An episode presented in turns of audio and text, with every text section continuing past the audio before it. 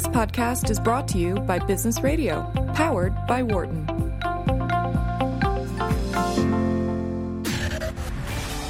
From the campus of the University of Pennsylvania Wharton School, this is Marketing Matters on Business Radio, powered by the Wharton School.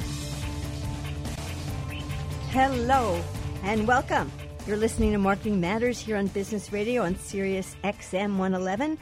I'm Barbara Kahn. I'm the Patty and Jay H. Baker Professor of Marketing. And as usual, I'm here with my co host, the Whitney M. Young Jr. Professor of Marketing and the Brand Identity Theorist, Americus Reed. Barbara, it's a beautiful day.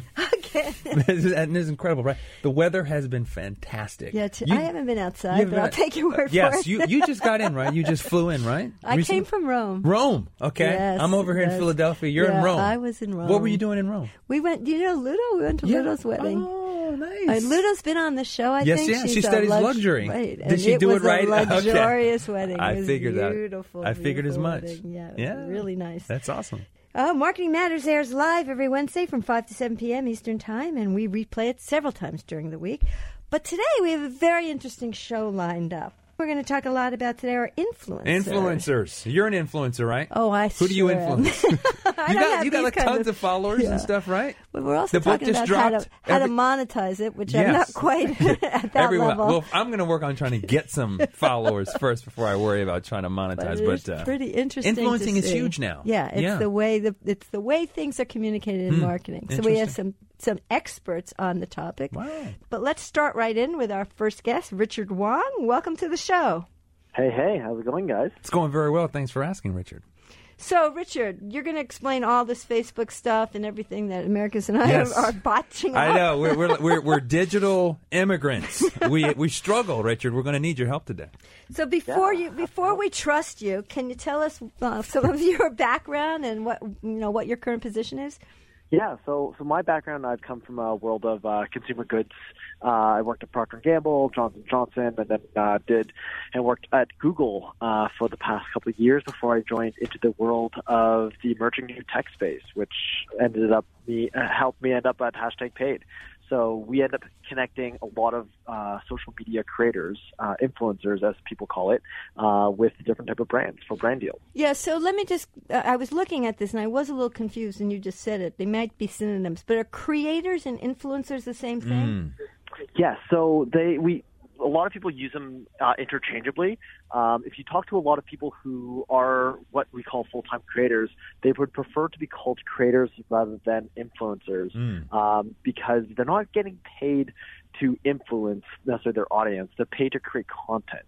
Influence is is, is more of a result of, of that. So they're content creators. Content creators. They are content creators. And is it typically video or it can be video, photograph? What?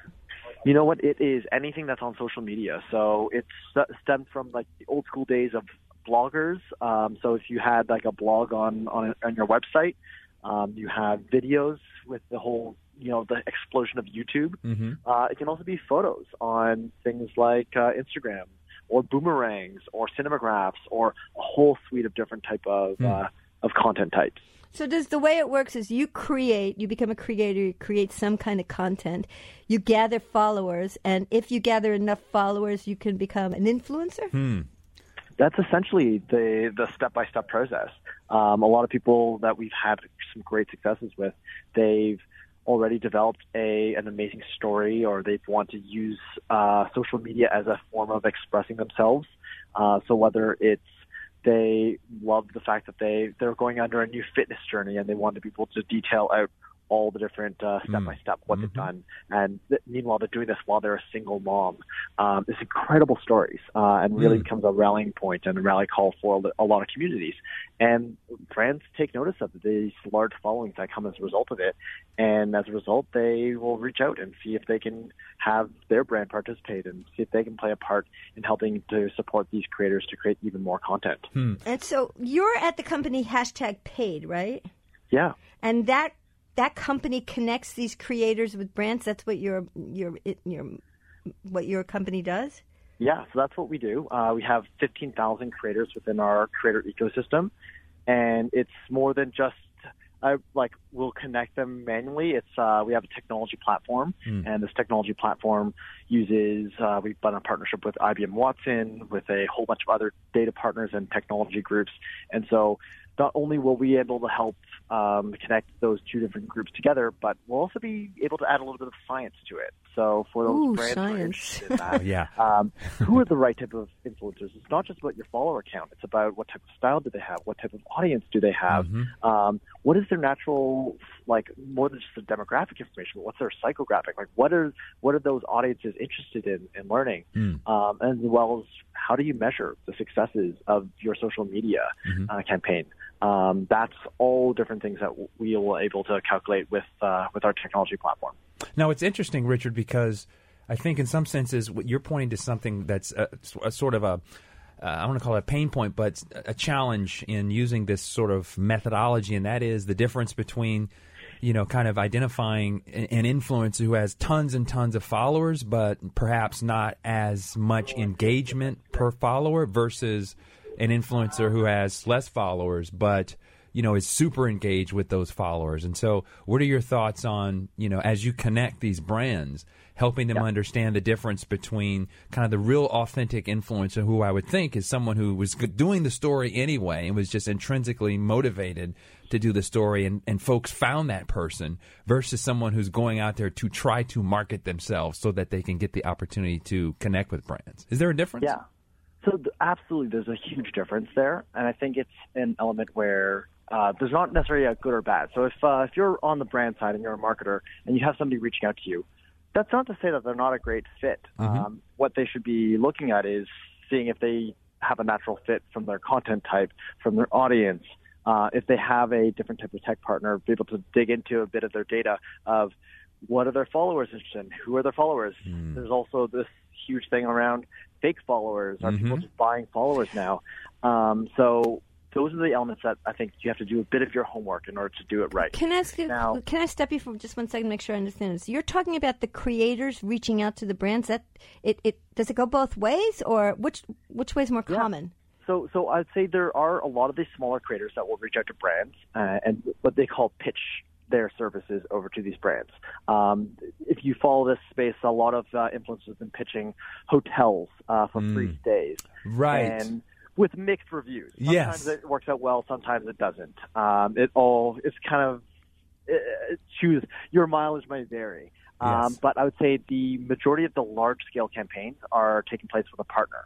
And these partners behind the scenes, if you want to think about it as your modern day kind of those talent agencies or the talent managers, Mm-hmm. um, we are the in the world of entourage. Okay, we're I- I just- I RA just have- behind the scenes. All right, just so you now use the word partner. So is hashtag paid a partner? Uh, yeah, we are one of the partners that will work. With, Okay, so I just uh, want to get the because the words are all different for me. The creator is the creator of the content. The brand are what used to be brands that want to advertise. Brands still the same, I Right. guess. Sure, sure. And then the partnership with the content creator is some kind of technology platform like hashtag paid. Is that what it is? Yeah. So Hmm. what we'll do is we'll be acting as the as the connectors to connect the brands Yep. and the influencers together. And sometimes that's what you mean by with- partner. That's what he means Yeah, by part. Yeah. Okay, Mhm. okay. I'm I'm clear now. Keep Gotcha. going. Interesting. But what's interesting, Richard, is that you mentioned this thing. I remember um, recently uh, hearing a story that went viral about a this one particular influencer, a, a young lady, I believe, who wanted to uh, reached out and asked the hotel if she could stay for free. Uh, and, and do you can you Oh, talk a little bit about remember that? You remember this? yeah. This is Yeah, this is kind of in when it goes sideways, right, Richard? What, how, what, what's going on there? Yeah. So uh, this was a story that uh, exploded uh, from a, a hotel in Ireland, and it's a one where it happens very often, where uh, an influencer will ask a, a hotel for a free stay in exchange for some, uh, like a in exchange for for photos or videos or promotion on their own uh, channel, but then they'll also give these hotels some beautiful images. And so it's really just a, an exchange of services and goods. Mm-hmm. And I think what ended up happening, why it went so viral, is the hotel owner completely misunderstood what the, the ask was Mm. and just thought that she was self entitled because of her follower count that she would end up getting a large, uh, like she'd get free stuff. Mm-hmm. And what really that has to be is you have to understand that these are creators that are creating content and like any type of marketer or agency they are providing value to a lot of these different type of brands. Mm. and so a lot of the marketers at the end of the day have to think about what is the value that those creators can bring whether it's great photos for their website or their reviews or maybe it's about an honest review onto their on on Yelp or on any of the different travel sites itself. Hmm um, those are all different groups that they can do as an exchange of goods and services. So, can, Um, can you give us a sense of the spectrum of what the payment looks like? Is it Hmm. anything from do some people get paid, some people get a discount on purchase, do some people get free product? Is it all of those or some of those? Yeah. So again, it's all of those. Um, so a lot of the junior creators uh, will end up getting free products, and that's a common stay of how they. A lot of them will get paid. Um, where we kind of operate this is more of when we believe creators should get paid. They are producing some phenomenal content, and a lot of these people are, if they're not doing it full time, they're doing this as a major portion of their overall week. And so we believe that they should get paid. And for a lot of the creators that are out there, or anybody who wants to learn about this, they can go to our site, uh, hashtagpaid.com uh, slash creators, and they can actually see a pricing tool that will give them an estimate for how Oh. much they should charge. Ah, hence cool. hashtag paid. Yeah, there you go. So you really are uh, trying to to go to the, the the the creators that really are good enough and have enough of an audience so that they really can get paid. Exactly. Or and also teach the creators who are not ready yet um, of how to get there. And how do you build audience? How, what what's been your experience? The people who can build audience, how do they do it? Yeah. So, so the people who build audiences, I think the first number one thing that everybody's always been saying is consistency is key. You have to be continuing to post on a regular basis um, around a specific topic area. So when people wonder, how can I find uh, the most amazing places to find uh, to baby proof my place in the future? Uh, there's it, there is at least a go to set of people that you know who will help you baby proof your place. Um, those are all common things that you can start to own specific type of topics. Whether it's the blog posts that you end up creating, videos that you end up creating, um, those will start to at least build out an audience, and people will start to get whether you get views or likes or comments or whatever it might be, you'll start to generate an audience there. And then the next part of this is start to be social on social media. Social media is social for a reason. Um, the main difference that we see as the difference between social media and TV is the fact that TV is a one-way communication. Social media, we can talk to the people who is creating the content, and that's the dialogue that we want to start to have. And so, engage in those communities, follow the hashtags that are relevant. Um, be, you know, react back to the, the audiences that come back to you. Instagram and Facebook, they're launching a whole bunch of new types of topics. Even just yesterday, we started seeing the like "Ask Me Anything" questions. That is a fe- new feature on Instagram Stories. This is a super exciting time to become a creator. Okay, so a couple things. So you're saying a consistent, a consistent message posted frequently and interact. How important is it to include hashtags and you know at signs and reply to other people and all that stuff? Do you need to have all? Because I see some of these postings have tons of this hashtags and at signs and all that other stuff. Are those Yeah. important? So absolutely, hashtags are important because it gives an indication to the algorithms about what your content is, um, and that's really helpful when it comes to how you develop, um, how how you kind of help people navigate what your content is. Now that said, don't add too many of those. If you add too many of those hashtags, Right. and if you see like in, on Instagram, like Yes. just a huge paragraph of hashtags, Yes. um, you ignore it. Instagram's- As a lot of people have been seeing, Instagram has this algorithm that's very mysterious, but this a- algorithm will essentially like push your overall organic down if you continue to abuse some of the hashtags itself. Mhm, mhm. Um, and so those are just those are natural things that you just have to think. I'm not just going to use all the different hashtags. I'm going to use the right hashtags in the right relevant type of ways. I get this impression that people make these hashtag names up. Or, or is there like a system or classification to how to use hashtags? Yeah, so I would say uh, for a lot of people who are interested, follow the type of creators that you enjoy already. See what hashtags they're currently using right now, and then jump on and participate as a community of these are the type of hashtags that I, I really like. And as you've seen, some of the larger creators are starting to create their own hashtags so they can create their own communities itself. And so if they have a tutorial and they want people to follow and, and share similar type of their their interpretations of this, then that's an element where you should be um, creating your own hashtag and having your followers start to use that hashtag as well. Interesting. Very, very cool stuff. Listeners, if you're just joining us, we are speaking with uh, Richard Wong, who's Vice President, Marketing and Creator Relations for Hashtag Paid. He is schooling us on the Definitely. art, the game, if you will, of becoming a successful influencer. And his company connects uh, successful influencers with brands.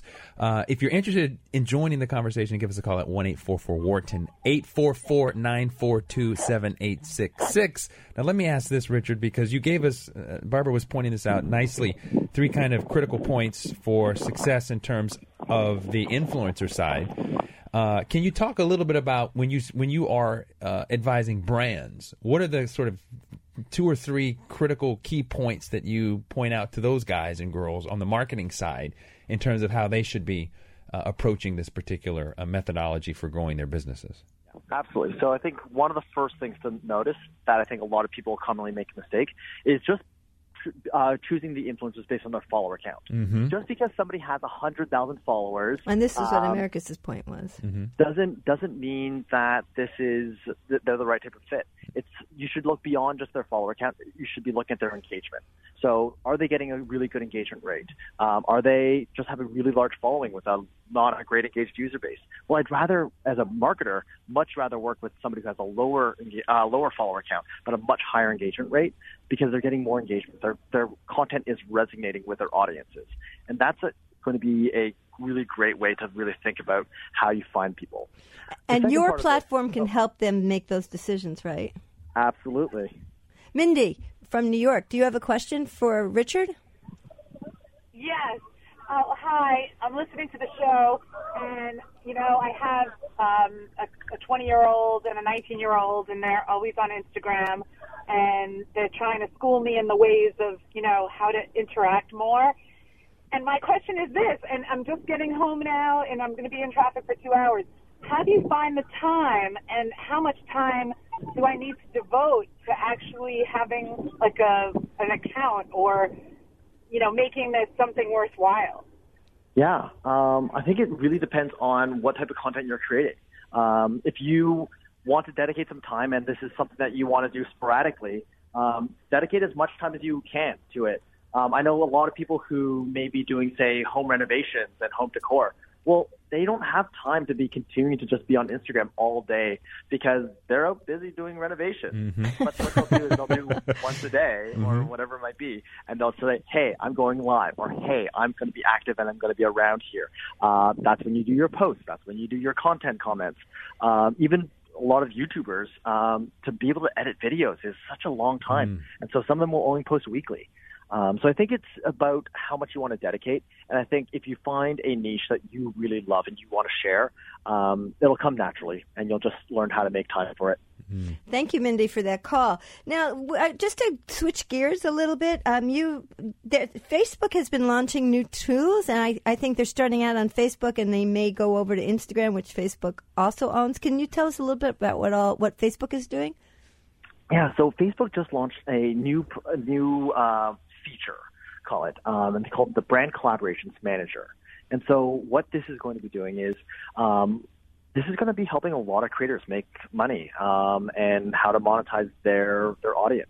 Uh, if you think about YouTube, YouTube's monetized a lot of theirs through a lot of the advertising that they end up seeing. Well, Facebook doesn't really work that way, and as well as Instagram.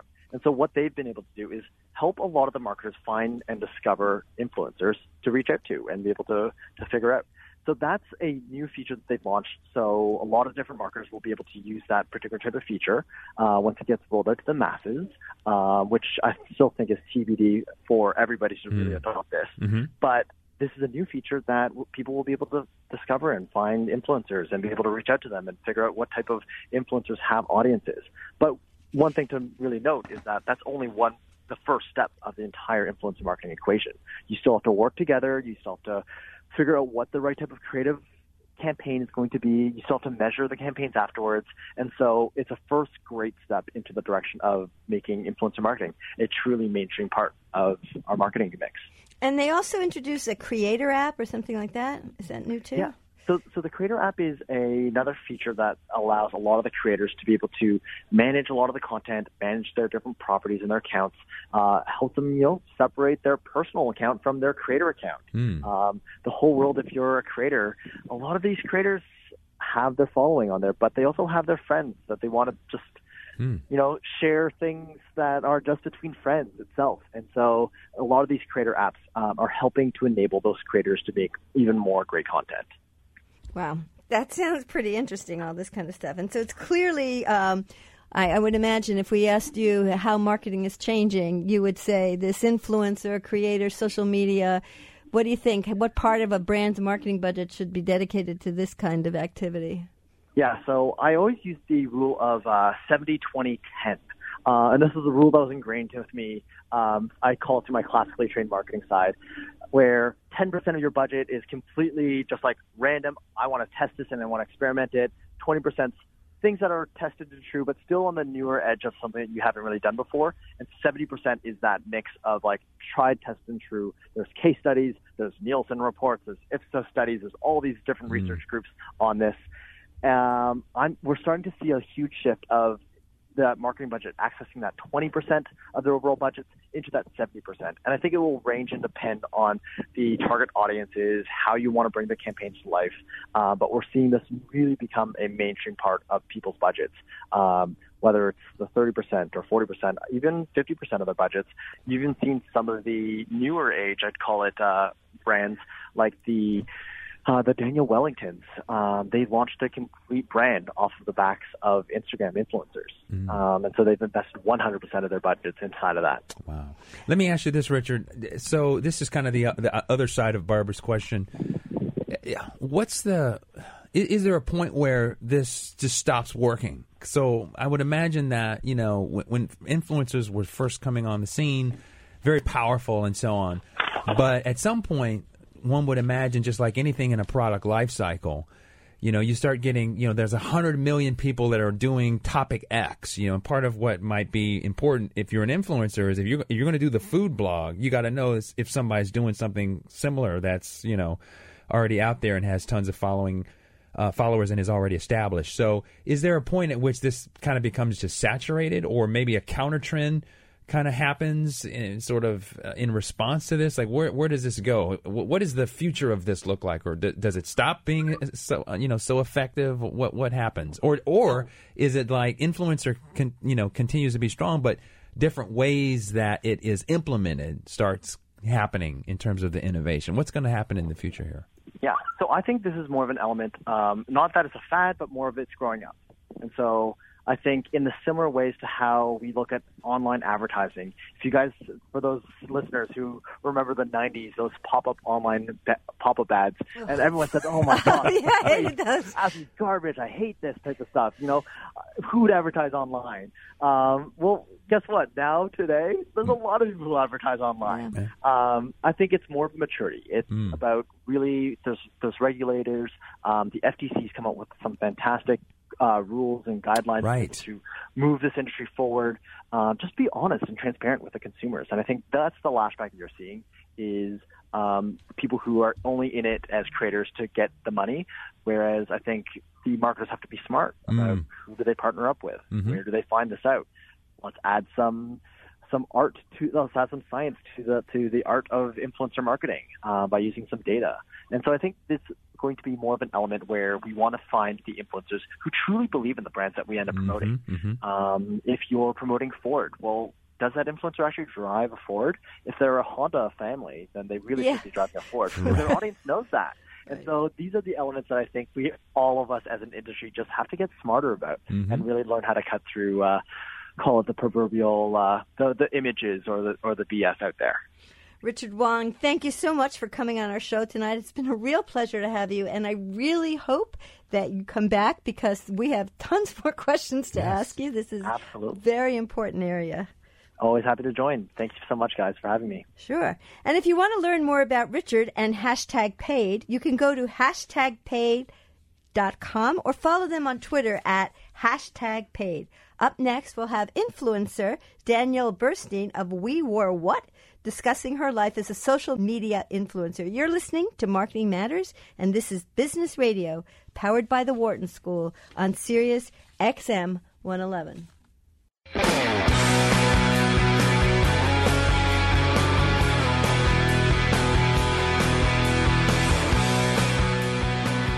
Hello and welcome back. I'm Barbara Kahn. I'm the Patty and Jay H. Baker Professor of Marketing here at the Wharton School. And I'm here with my co host, Professor Americus Reed, the Whitney M. Young Jr. Professor of Marketing here at Wharton. Very excited to be here. You know, it's interesting, Barbara. We are talking about influencers, uh, influencers, uh, just a couple uh, in the last segment with, with uh, Richard Wong. There's a new study out uh, in Stanford uh, done by some economists, and they basically show that. they, it's a very interesting analysis that shows that you don't do any better Uh, in terms of influence when you actually try to optimally target super influencers versus just randomly seeding additional people in a network. Huh. It's interesting. So, Yeah. like this, getting back to Richard's point about trying to figure out the nuances of what goes, what spreads, and what goes viral, and, and the characteristics of what really, really, really good influencers are, is a big part of this puzzle that we're trying to solve. Essentially, From the brand point of from view. the brand's point of view. Right. And our next guest, as Americus just alluded to, is a fashion blogger. Her name is Danielle Bernstein. Her blog is We Wore What, and she's a social media influencer and quite successful. Hello, Danielle. Hey guys, how's it going? You're going very well. Thanks for asking, Danielle. So we're going to have you. I love what you just said, by the way. which one? That you're very successful? No, right before that is what was just written in the article, and obviously we could talk about that a little more. Oh, Okay, oh, the excellent. stand- oh, yeah. Yeah, yeah, okay, very that's cool. great. Awesome. Um, I, I think a lot of people will be in. You know, you're you are very successful. You have a lot. How many followers do you have today? I have about 1.8 million followers, but about 2.2 across all my channels. Wow! Oh. Congratulations! Yes, that is that is fantastic. amazing. So I need you to start from the beginning and tell us how you got from nothing Yes. to there. Yeah. How did you build this Because you're, audience? you're what, 26 years old? I'm 26 years old. Yeah, I started, oh my God, I guess about almost nine years ago now. Uh, I had just transferred from the University of Wisconsin Madison to FIT. And, you know, most people don't know this, but We Wore What actually started as a street style blog. I was at campus and I picked up a camera, taught myself how to use it, and really wanted to show my friends back at Wisconsin how they should be dressing for school. Hence, We Wore What. It was, you know, we as in the girls of New York City, what we're wearing. Plan on Oh, that's so funny because you're at FIT with all the fashion influencers, and you've got your friends back in Wisconsin who don't know anything. right. exactly. So, you know, I was a street style photographer, and eventually I flipped the camera on on myself and started photographing my personal style, and that's when it really started to gain a lot of followers and saw the potential of it to become a business. Um, but I was still in school. I was a sophomore in college, and so. You know, I really wanted to start focusing on my blog and see if it could become a legitimate business. And I took a semester off of school and I said to my dad, you know, help me hang on here in New York City. And if I if I can't support myself by the end of the semester, then I'll go back to school and I'll let this go. So, okay, And so there's a couple things you said in there that I think are really interesting. So, originally you started out kind of like a reporter and showing your friends what's what's in, what's not in, what's style. What motivated you to turn the camera on yourself? I mean, I can't imagine I would ever quite do that. So, I don't know how you get from here to there to think that you're interesting.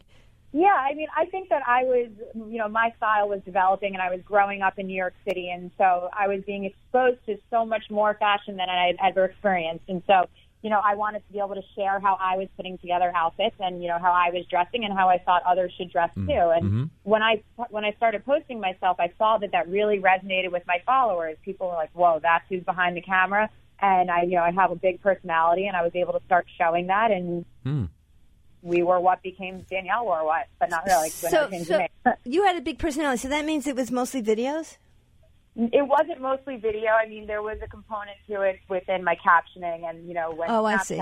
came out and all that kind of stuff. But um, yeah, I think I was just able to show more of me. Yeah, let me let me ask a question, Danielle, to build on Barbara's point here, because this is really fascinating. So, when you turn the camera on yourself, you said, "Now I'm going to start," you know, showing, you know, you started from this journalistic perspective, and now I'm going to start, you know, talking about my own style. What is your style, and like, what are the different like categories of style, and what makes your approach to fashion and how you think about it?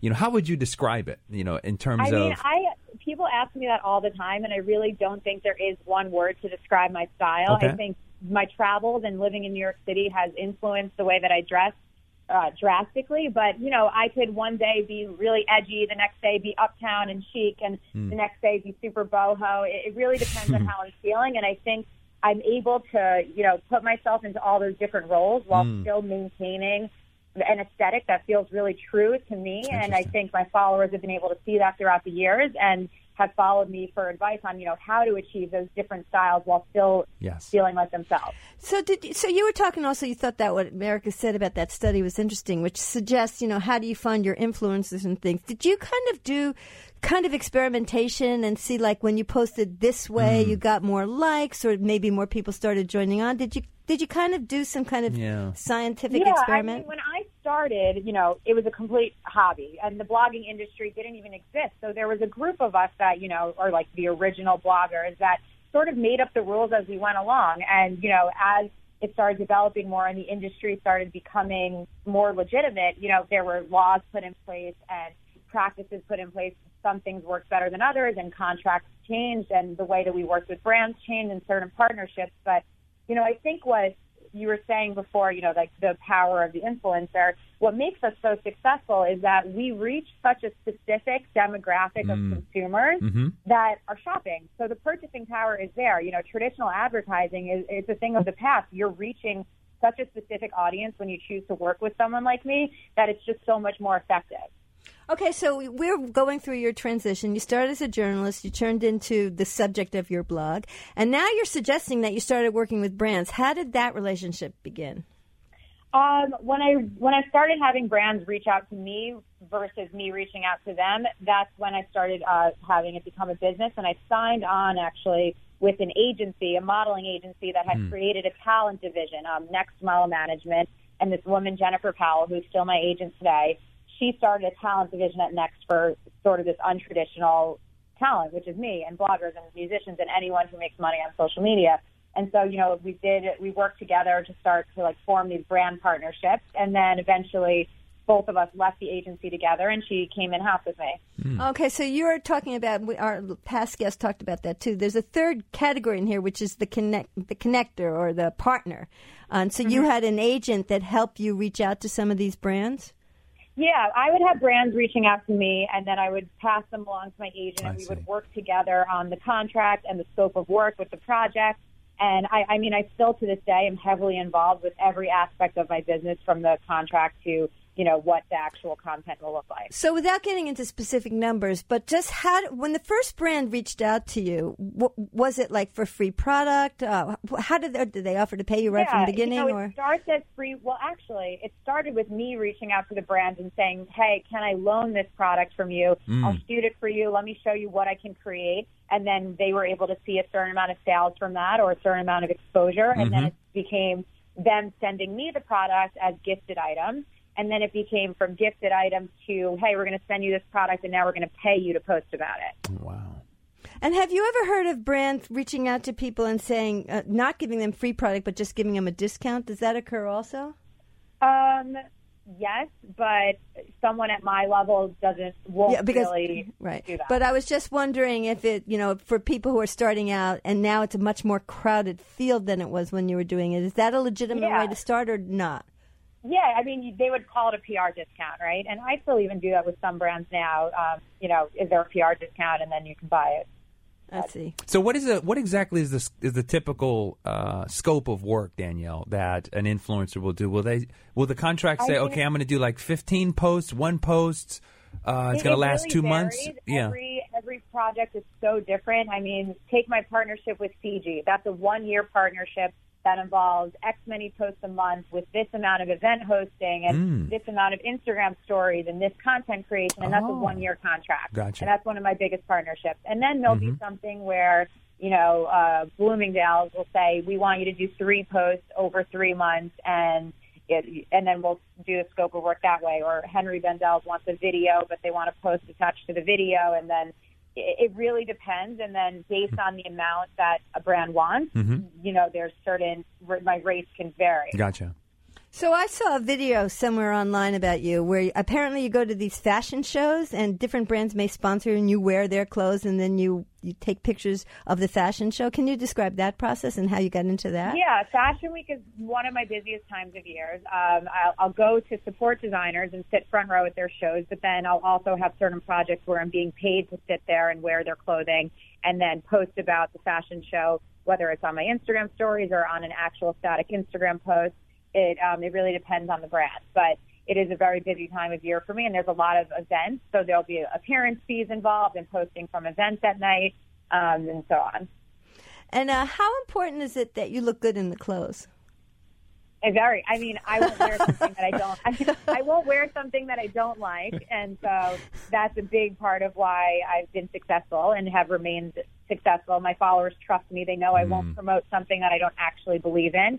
Um, I always say learning when to say no is one of the hardest parts of my career because I have turned down a lot of money for projects that I just didn't think fit my brand. Hmm. And also, I saw somewhere, I think, that you mentioned, and you said it too, that the laws have changed. And now you have to say if you're sponsored or not, but apparently you don't find that a problem. Um, no, because I think at a certain point, you know, the honesty, my followers know when I'm being paid to promote something because I'm honest and for, forthcoming about it. But I think that as long as they trust that I'm not going to take on a partnership that I wouldn't want them to purchase or, or work with a product that I don't believe in, then it'll, then it's fine. Then it's still fun. And one of the Yeah. things our past guest asked was he said it's very important to have conversations. So, how, how do you do that? How do you interact with your followers? And, Yeah. and do you find that an It's important pretty hard thing? to talk Yeah. to two million people, isn't it? no, actually, I I involve my followers in a lot of decision making by asking questions through Instagram stories or commenting or DMs, and you know, I ask them what they want to see more of. Would they rather see lifestyle shots or fashion focused I see. Would they when I'm designing my products for my overalls, they say, "Do you want to see this in black or white?" And uh, you know, do you want it long or short? And you know, I try and gauge their, Co-creation. their what they want because that'll make me more successful in the end. hmm And so, would you so- your social media? You you have presence on Facebook, on Instagram, on, on and you have your own blog. Is oh, I don't know what what is. Yeah, I mean, I have a presence on all of those, but Instagram is where my biggest presence is. And and you use stories uh, because those go away, right? Yes, but stories are wildly successful. Um, they get seen by more people than are actually liking a post. So we, and because you have to swipe up to, you know, you can link to a website, um, and you have that aspect. I Wait, can, can I just stop you there? We're these We're- immigrants. We're, digital immigrants, So- Danielle. You're 26. all right, you so- grew up with a device in your hand. All right, so let's start with this. You got this Instagram story, and you're telling us that gets more audience than if you just posted on the newsfeed or whatever it's called on Instagram. And furthermore, that, yes. excuse me. I said I would argue that, yes. Okay, so and then furthermore, you just said something about swiping up and linking to a website. How does all that work? So within an Instagram story, you can Oh, you can insert a link so that people can swipe up on your story and be directed to that website. And do you do that for sponsors, or you do that just because there's some websites you think your followers should look at? Both. Mm-hmm. Uh-huh. Mm-hmm. So how do you tell me? Talk a little bit about how you understand and maintain Danielle that you've got that you're continuing to maintain a robust relationship with these followers. Do you track, you know, folks that you gain and lose? And How, how does this work? I mean, are you still growing? Yeah, I, mean, I have a I have a pretty steady, healthy growth rate of a few thousand followers a week. So Whoa, that's great! Congratulations. I have a healthy I don't following of one or two people a day. yes, that's right. I- i- If if we happen to call our What's our that? friends Two and times seven's That's right. Yeah, yeah. Cousin Bootsy, can you can you follow me on Twitter? Uh, oh, okay. No, okay, that's fine. Uh, yeah, so you got a couple thousand coming in every week. That's incredible, Danielle. yeah, so I try and speak to my new audience as well as my dedicated followers that have been with me for years. Um, and it's it's really all about being real. And Instagram stories and you know Snapchat, which I don't do really anymore, has allowed me to kind of use that platform as the reality TV version of my life. And Gotcha. then my actual static Instagram post with the photos is sort of more like the editorial version. I see. Uh, let that's me just, interesting. Let me reintroduce you. Uh, we're talking to Danielle Bernstein. She's a fashion blogger. where She's 26 years old, Mm-hmm. and she has close to 2 million followers on all sorts of different social media outlooks. And she's telling us about how she started, just, you know, like you and me, I guess. She could have been just a normal person. Yeah. But somewhere along the line, she Yeah. turned the camera on herself and became a social media influencer. Right. And brands came to her, and then you started doing. But I, I- sorry, before you say that, I would imagine there are a lot of listeners out there that you know are interested in breaking into uh, this influencer market, like Danielle has successfully done. Perhaps you have a question for Danielle and Barbara and myself. A one eight four four Wharton is the number one eight four four nine four two seven eight six six. But go ahead, Barbara. So I was going to say I didn't want to interrupt you because I'm really loving this story. I know, it's so awesome. then you started thinking about when we're now we're the camera's focused on you, and you started thinking of it as almost your own re- reality Yep. Mm-hmm. TV show, right? I mean, that's kind of how you Yeah. How you tell the story. But the other interesting aspect is that it, you know Danielle's super successful. This is nine years in the making, though, right, Danielle? I mean, it's not like you know you Yeah. worked, you were grinding on this thing and like working this thing. I mean, people think that oh, you know, I just post some stuff and people think it's cool, and then you know I'll have a, a million followers. I mean, there was a there was a process that you went through in this, right? Yeah, you know, my following is really the product of organic growth over those years. People always ask, you know, what's the secret sauce? When was your big break? And, you know, there's been sort of things along the way that have definitely helped push my following. Um, I remember, I guess it was four years ago now, um, Harper's Bazaar, we did an interview together and they said, how do bloggers make money on Instagram? And I was one of the first people to openly talk numbers with someone on what kind of money bloggers make on Instagram and how it all works. And I was at like 800,000 followers at that point, and in overnight I went to a million followers. oh wow! Oh, Yeah, I mean, it got picked up by every publication. People were just shocked that I was talking about this. Interesting. And I was like, you know what? There is no reason to bullshit the public. Like, Right. this is, you know, if anything, Mhm. let them use this and make an example out of it. Interesting. This is to your point about authenticity, Danielle, when you were saying that your audience understands that you keep it real. And so you're not doing anything that you wouldn't suggest them that they'd be doing. And you're totally upfront and transparent about everything that you're doing. And that really helps your brand. And, and Exactly. And so one of the things in this, re- I like this idea of this reality TV show. So you're a fashion blogger, and you you t- talk about style and things like that. But it also suggests maybe you talk about your relationship with your mother, or you just had a fight with your father, or something that also keeps it real because it gives you multi-dimensionality. do Oh, you do totally. things like I that? mean, my my blog has become so much more of a lifestyle Mm, platform where mm-hmm. I talk about my travel and things I'm eating and my relationships and health and wellness and my fitness has become a huge focus. And so really people are now sort of invested in my life and, you know, they want to know, you know, what are what am I eating for breakfast to what hotel am I staying at when I go to Paris? do you And ever feel these- bad about all this like transparency in your life? Do you ever you know, sometimes? I've done. I, I think that I've done a good job at keeping certain parts of my life private, um, when it, whether it comes to my relationship or my family. But I, I share enough where people still feel like they're invested in my life.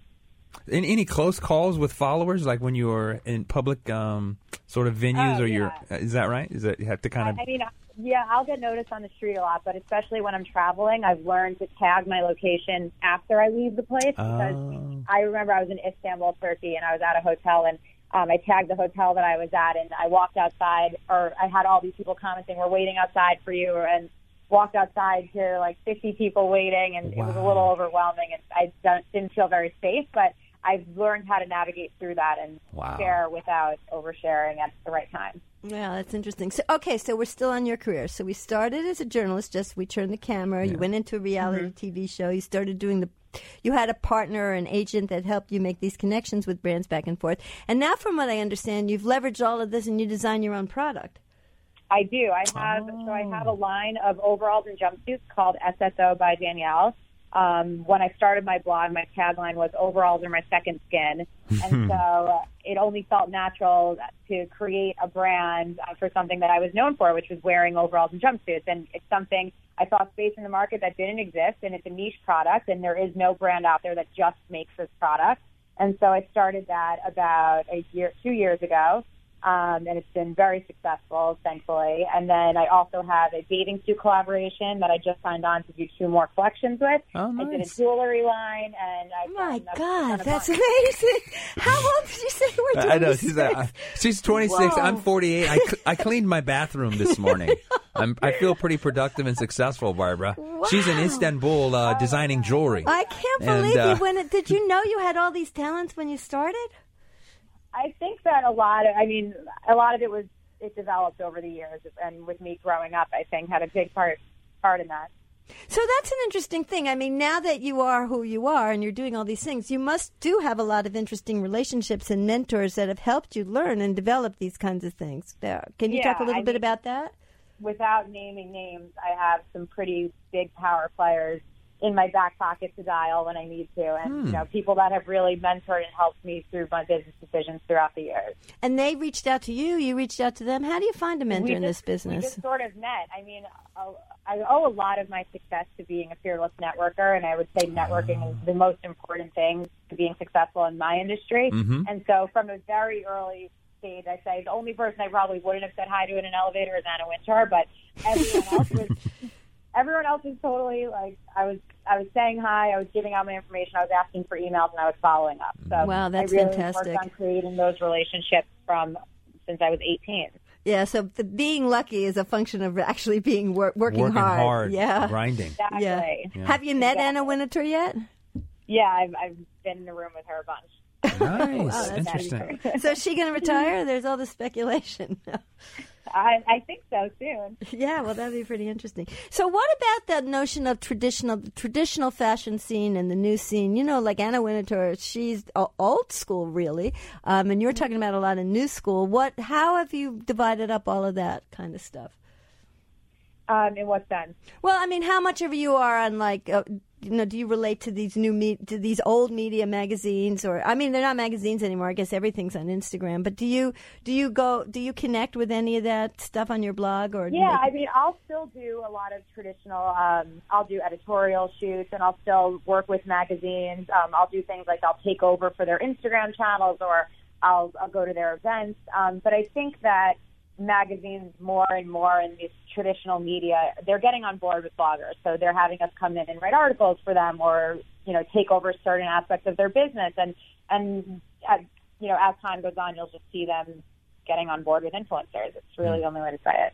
Uh, One of the things, I mean, I actually blog right now. I started blogging for Forbes.com. And what Forbes has is like this special channel of contributors where if you write enough, I guess you get paid, but a lot of them do it for not being paid. And it's just this whole network of people who are blogging. They're not professional journalists. They have their own journalists and their own editorial. But then they have this channel of bloggers, which I suppose if you get big enough and good enough, well, you'll become an influencer. Is that somewhat what you're talking about there, or is it different? Um, yes, I actually know a few people that do that. I mean, but something with Forbes, I was on Forbes 30 under 30 before I turned 25, and that was a personal goal of mine. Now I want to be on the cover like Kylie Jenner. That is awesome. Let me ask. Um, Yeah, let me ask you this, Danielle. So, in what sense is you know? Because I, uh, uh, I would imagine that there's there's a certain kind of pressure to this because you know you always have to kind of be doing working on the next thing. How do you approach that? How do you manage that? Right? Can you take a vacation? Um, yeah. yeah, no, learning when to turn it off is very important. I think that, you know, I almost feel guilty if I go a day without posting, but I have hmm. to realize that, and my followers have to almost appreciate that I'm human too. And, um, you know, I just went through a breakup recently and I turned my phone off for a whole weekend. And people were very, very understanding of that. And it was actually beautiful to see that they were okay with me taking a break. And I felt really guilty about it. But then I saw how supportive they were. And I was like, you know what? It's okay to like turn it off for a little. I But could imagine actually you're talking about a breakup. It might be hard on other people in your life who aren't as public as you are. Is that an issue? Yes, well, talking about it with respect to the other people is really important as well. Yeah. Well, that's amazing. So, um, what do you see in your future? Okay, you design f- jewelry, you Yeah, have what- a line. what- what are the next What steps haven't for you done and what's next? Yep. Yeah. I mean, I think growing my brands and design collaborations will continue to remain a priority for me, as well as creating new brands in the future. But, you know, I'll also continue to invest and take equity roles in certain tech companies and startups that I really believe Oh, in. wow. I, I've always had a more business. Fo- I've always say that I'm way more business than I am creative. Mm. Um, obviously, what I do is is very creative, but I like to invest and and be involved with startups and tech companies and create them. Wow, that's fantastic. That's Good news for the community. Yeah. Um, and you have all this experience. I mean, you'll start being the mentor to them, I suppose. Hopefully, Yeah, that it sounds really great. Um, so, do you have any um, advice? We just have a couple minutes left, but do you have any advice for these uh, parting words for these people who are listening and, and want to follow in your footsteps? I mean, a lot of people I think are scared to, to start because they think it's such an oversaturated industry, which it is. But you really have to find a niche. You have to find something that doesn't exist and do it. And that's really, I think, the only way that you'll be successful now because of how saturated it is. But I mean, going back to being a fearless networker, that is my one piece of advice that I will always give because it is so, so important. Fearless networking and find your own niche. You you can't just come in mainstreaming anymore. You really have to find a niche because it's so crowded. Exactly. Wow, pretty good advice. Well, Danielle Bernstein, congratulations on an incredible career, and I hope you reach Thank 30 you. one of these days. right. Thank you guys. This was really fun. Excellent. yeah, thank you so much for joining us, and I hope you'll come back again and tell us about your next success. And if you're interested in keeping up with what's happening with Danielle, head to weworewhat.com or keep up with her on Instagram at wewarewhat. For more insight from Business Radio, please visit businessradio.wharton.upenn.edu.